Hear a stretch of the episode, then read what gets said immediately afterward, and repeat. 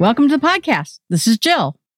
Memory is a treasure and the guardian of all things. Cicero. Today, we're going to talk a little bit about building memory. The last episode, we talked about how to learn new things. But one of the key parts about learning something is memory on both ends of it. First, you have to memorize certain aspects to learn something new. But then, once you've learned something new, it needs to stay in your memory full time. So now we're going to talk a little bit about what is memory and how can we memorize things easier. So the first thing to know about memory is that there are a few different kinds of memory. There's declarative memory, and that means just pulling out facts. It happened on this date. It happened in this location. It's very straightforward. Then there's recognition. Oh, I've seen that thing before. I've seen that person before. I remember them. You might not know a lot of details about them, but you at least acknowledge that you have seen this person or this thing or this concept before. Recall is just dredging up memory so that we're pulling it out of the vast storages of our brain and trying to get it out so that we can use the memory. Procedural memory is about remembering processes. This is where I actually come in. I am terrible at declarative memory. This happened on this date and this happened in this location. I can't remember it. As soon as you put it in part of a procedure or a process, I will remember it forever. Putting facts into a story is procedural memory because now you've made it part of a process. So now instead of these random raw facts that I could never remember in a million years, with a story built around it, I can remember it forever. So I have great procedural memory. Psychology Today lists their types of memory in a little bit different framework than that list of memories. Episodic memory. And that's when someone is able to remember something in a series of things. I wonder if that's similar to the procedural memory, but you know, first they went here and then they went there and then they did that. It says that it's what a person recalls at a particular event or episode. So that means the emotions that were there, the surrounding that was there, the noises that were there, episodic memory. Then there's semantic memory, and that's a long term store of knowledge. And that just has to do with definitions. And then it's like all the different facts of things. One may remember the details of a party, what date it was. Procedural memory is basically a memory of how to do things, either mentally or physically. That means that you remember how to ride a bike, you remember how to sail on a boat, and you remember how to tie your shoes. These are all things that we go through step by step, and that's a procedural memory that you have. Then there's short term memory and working memory. And the Psychology Today article suggests that those are sometimes used interchangeably. Working memory is something that is right there. And so we're listening to a lecture and he'll say, So just remember that a beetle is a bug. You're like, okay, a beetle is a bug. And then he'll say, bugs tend to have these characteristics. It's not in your deep memory yet. You're just listening to a lecture. But that working memory is you're sort of storing it in a close place so that you can use it right away.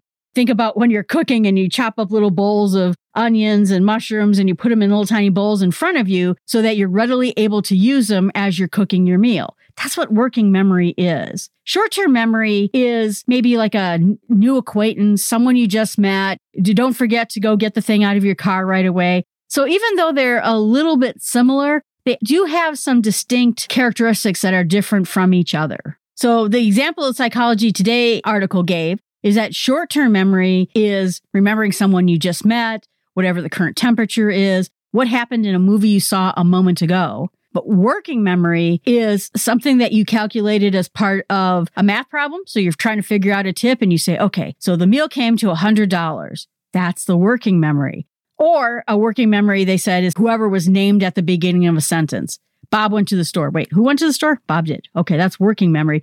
Then they call it sensory memory. And sensory memory is a lot of stimulus, sounds and noises and smells and anything that you use to your senses. You hear people tell stories where they'll say, Oh, it was a beautiful day. I could hear the birds chirping. That's sensory memory. I think uh, some people are really attuned to certain senses. And so some people are great at remembering smells, while other people are great at remembering what music was playing at that time.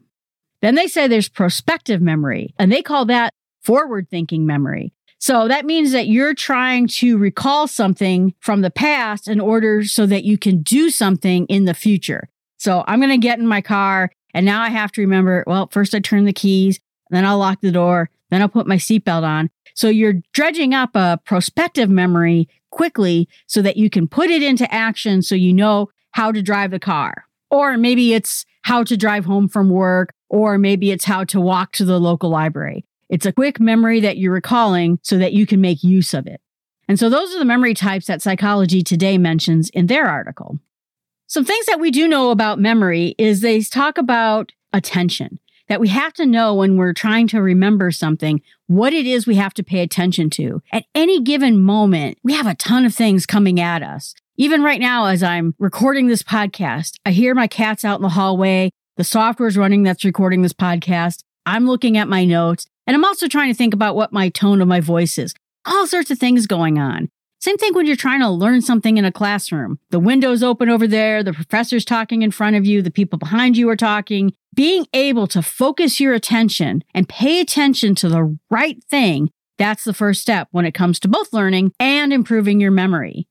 And then there's this concept of elaboration, which means that you create these ties to it. So you're listening to a lecture and the person is talking about the history of literature and they say something like, this is Greek mythology and people read it as classical literature. And so now when you're trying to remember this, you're thinking about Greece, you're thinking about Athens, you're trying to tie it back into your memory. So you're pulling all these things in to try to elaborate whatever is being said or taught to you so that it creates ties in your brain. So, Jim Kwik, if you don't know him, is an expert on the mental game of almost everything. He's great about learning new things, mental tricks on how to memorize things, and he really gives a lot of his time to trying to help people to better their brain power. And he's written a number of books, and a lot of them are very good. So, if you're interested in this kind of thing, I'll have those listed in my show notes at smallstepspod.com. So, first of all, he talks about when you're trying to remember things, you try to remember his acronym called MOM the funny thing about Jim Kwik is, is every time he tells you to remember something for your own good, it always is a mnemonic. He's always trying to follow his best advice. So MOM stands for M for motivation. And he said that a lot of times our problems with memory have to do with motivation. And he suggests that if there was a suitcase next to you with $100,000 in it and all you had to do was remember the name of the next person you met, you'd probably do it because that motivation is there. A lot of times when we won't remember something or we say, Oh, I'm really terrible at names because you're not very motivated to learn that name. So motivation is everything. That has nothing to do with capability. It has nothing to do with your age. It has nothing to do with how good your memory is. It has everything to do with how much we care that we learn the thing that we're trying to learn. So he suggests if you have struggles remembering someone's name and then you meet somebody new, ask yourself, why do I want to remember that person's name? And so you remember it because you gave yourself that reason or that million dollar suitcase in front of you so that you would learn it. The O in mom stands for observation. So how are you going to learn this thing? You know, in the case of an introduction, someone's going to introduce you to Barb and you're going to remember it. In cases of other things you have to remember, a speech or something that you're trying to learn, what method are you going to use to learn it? And then the last M in mom is mechanic. What technique are you going to use to try to remember this thing? But some of them are the memory palace, chain linking, and rewarding yourself for actually pulling off remembering things. If you reward yourself when you actually succeed at something, it'll be more likely that you will succeed in the future. He suggests a challenge that you should have a friend, a spouse, a roommate, someone close to you. Every day, you each give each other 10 words to remember or 10 concepts to remember. And then you challenge each other at the end of the day to see if you remembered them. Practice makes you better. Practice, as we learned in the last podcast, when you learn something, it actually changes the structure of your brain. You become better at learning something the next time. Same thing with memory. As you remember things and then you recall it, your memory gets better too. Not just on the thing you memorized, but on everything. And then the other question he says is that distraction is bad. That as we distract ourselves with our phones and our iPads and our computers and the television and the squirrel over there, it makes it impossible for us to learn things. What's interesting is in the book we talked about last time, How We Learn, he said distraction wasn't bad because it is going to make us learn things that we can dredge up out of our memory in the real world. When we go to the real world, there's going to be TVs and computers and phones. And so as we learn things in the position that we memorize them in, if we vary that and we have all sorts of distractions, it helps us to learn. Jim Kwik thinks that distractions are terrible for our memory and that it makes it impossible to learn things. So that's an argument there between distractions or not distractions. I find distractions helpful to me. Perhaps you don't. So I think this is a case where you have to know you. So the technique that we talked about first was memory palace. And the memory palace is a really interesting thing. And so what he does is a strategy for memorizing things is you put everything into a story and it is an absolutely silly story. So the first thing that you do when you're trying to do that is let's say that I'm trying to memorize a grocery list. So I want to buy lettuce, eggs, fish, flour, sugar, and coffee. Okay. So those are six random things that I want to remember. So what you would do is you would first of all come up with these very vivid image of these things. You know, so it's not just an egg. It is a six pound egg, a giant egg, the size of what you think a dinosaur would lay. And when you're looking at the fish, the fish is colorful and full of pink and green speckles. You know, so you take those individual items and you blow them up into a big imagery. Then the second thing that you do is you put them in a particular location. So in this article that talks about it, the researcher who looked into it said the weirder the better. So he talks about making this memory in a bizarre location.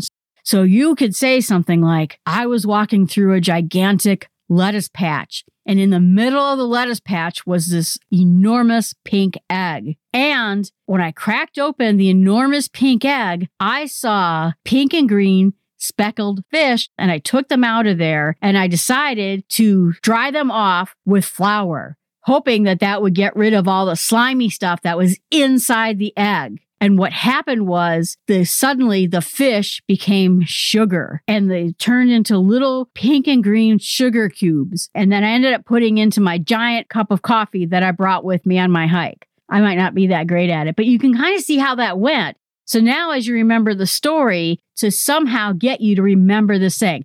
And again, he says the crazier the better. Then he says that what you should do is pay attention and keep repeating to yourself this mantra I want to memorize this. I want to memorize this. And then keep doing that because if you make up this goofy story and then you're not really paying attention to it, it won't help you in remembering it. So you have to make sure that as you're creating the story that you make sure that you pay attention. And then he talks about if it's a very large group of items, you have to make sure that you break it up into chunks learning podcast, we talked about chunking, breaking things up into smaller bits like phone numbers. I gave myself a relatively short list that were here, but imagine if this was a 50 item grocery list. So maybe I'd want to chunk it up by the aisles that these things are actually in. So I would have a dairy story, I would have a vegetable story, and so on. So being able to break your story up into smaller pieces will help you remember it. And then he said, review it. Make sure that you can go through that same story again. And if you are able to then spit that story out and successfully get that list out, then you got it. You've learned it. The next thing that they talk about is chain linking memories. And chain linking memories means that you will remember a list by putting two pieces of things together. Let's take a look at my six item list that I said about grocery shopping you would say, I need to buy lettuce eggs, eggs fish, fish flour, flour sugar, and sugar coffee. It makes it easier to remember because now you've paired things together. And so if you forget one thing, the other piece of it will help you remember it. And it's even easier that if you can somehow categorize them together, that'll make it even better. So I think the sugar coffee and the flour sugar make some sense together because they're always put sugar in coffee and you always have flour and sugar. So that helps make it even better. So even if you can make it a little bit more interesting of how you chain these things together, the easier it will be to remember those things. And then the next thing is called peg listing. And peg listing has to do with associating a list of items with something that you already know and would never forget. The 10 fingers on your hands, the alphabet A to Z, counting 1 to 20, those are all things that you will never ever forget. So what you do is you assign essentially a thing to each finger. I have a friend who does that. She, she has a really interesting technique, but she will give each finger a thing. And so you can see her when she's trying to remember something going through her fingers. Or you'll say A is for apple, L is for lettuce, and you'll go through the alphabet by putting the things you want to remember in the list into something you know. So you would say A is for apple, B is for banana, C is for capons, D is for dog food, E is for eggs. And so you would keep that list by tagging it to something that you already know. I did it so that the letter actually matched the things you don't necessarily have to do it that way. But I think, too, if you can do it that way, it makes it easier, although it may make your grocery shopping a little confusing. So these are some examples that were in Jim Kwik's book, but also on a website that talked about memory strategies that, again, will be listed in my show notes. And so the next step is is chunking. You want to break things into smaller groups. We mentioned that as part of one of the techniques that's there, but chunking in memory can help you break things up into smaller pieces. Just putting it into things like the phone number, that's one step. But there's some other ways that you can chunk memory up so that it makes sense. Try and remember your points for a debate. You can say pros or cons. Or maybe it's a theory, it's evidence, and its reasons. Or if this is a process, step by step. So as I was trying to put my snowblower together, first goes the handle, then goes the chute, then goes the gas, then goes the chain. And so you're doing it step by step because it makes logical sense. And then the last method they talk about is the hamburger method. And that means that you sort of put all the facts or all the things in somewhat of a hamburger. You could probably even use it as a grocery store list. So the first thing is the bun, the top bun. What are those items? Then comes the next layer or the supporting details, and that's going to be the tomato or the vegetable layer, then the meat layer, then the other vegetable layer, and then the other bun. And so what you're doing is you're just basically putting things into a category of something that's recognizable to you. So those are some quick techniques helping you to review things. One thing is that when you remember something, it's because it has special value to you. A little bit about what Jim Kwik was talking about when it comes to motivation, but it's even beyond that. He mentions that if you ever got into a car accident, you probably remember every detail of that, but you may not even remember what it is you had for dinner last night. And that's because one thing was exceptional and rare, and the other thing was mundane. And so it's harder to get mundane things stored in your long term memory. And so that way, as much as you can make something an experience, you'll be able to remember it better. And there are things that I remember just because they were such unique experiences. And I want to remember these things time and time again. Being able to build that as a unique experience using your visualization skills, remembering it as it looked, remembering what it smelled like and it sounded like, those will help make those things more unique and vital to us that will make it easier for us to remember. So he says in this website that always have in mind the basic rule unique experience plus strong association equals increased memory capacity. That's where you want to make something unique with strong associations. Summary Keep in mind when you need to remember something, you have to have motivation to remember it. Ask yourself, why am I remembering it? Two, figure out how you're going to learn or memorize this thing. Three, what type of technique are you going to use? The memory palace, the chain linking, the peg listing, whatever it is, what are you going to do in order to learn this thing better? Four, Come up with a reward strategy so that if you do start remembering people's names, maybe you get an extra treat at the conference. But make sure you reward yourself. Five, come up with a mechanic that you're going to use to help you remember things. That might be Memory Palace, chain linking, peg listing, chunking things up in shorter bits. Six, Always remember that unique experiences with strong associations tied to them will always help you in recalling things when it's tough. Challenge. I think I'm going to jump on the back of Jim Kwik's challenge and say find one person who you can spend time with, hopefully every day, that you can each challenge yourself to remember 10 different things. So in the morning, you each give yourself 10 objects and then you recite them back to each other at the end of the day. That's a great challenge from an expert on memory. So try that out. And now for our fun quote of the day. And this comes from the TV show on Disney Plus called WandaVision. No, no, there on the calendar, someone's drawn a little heart right above today's date. Oh, yes, the heart. well, don't tell me you have forgotten, Viz. Forgotten? Oh, Wanda, I'm incapable of forgetfulness. I remember everything. That's not an exaggeration. In fact, I'm incapable of exaggeration. Well, then tell me what's so important about today's date.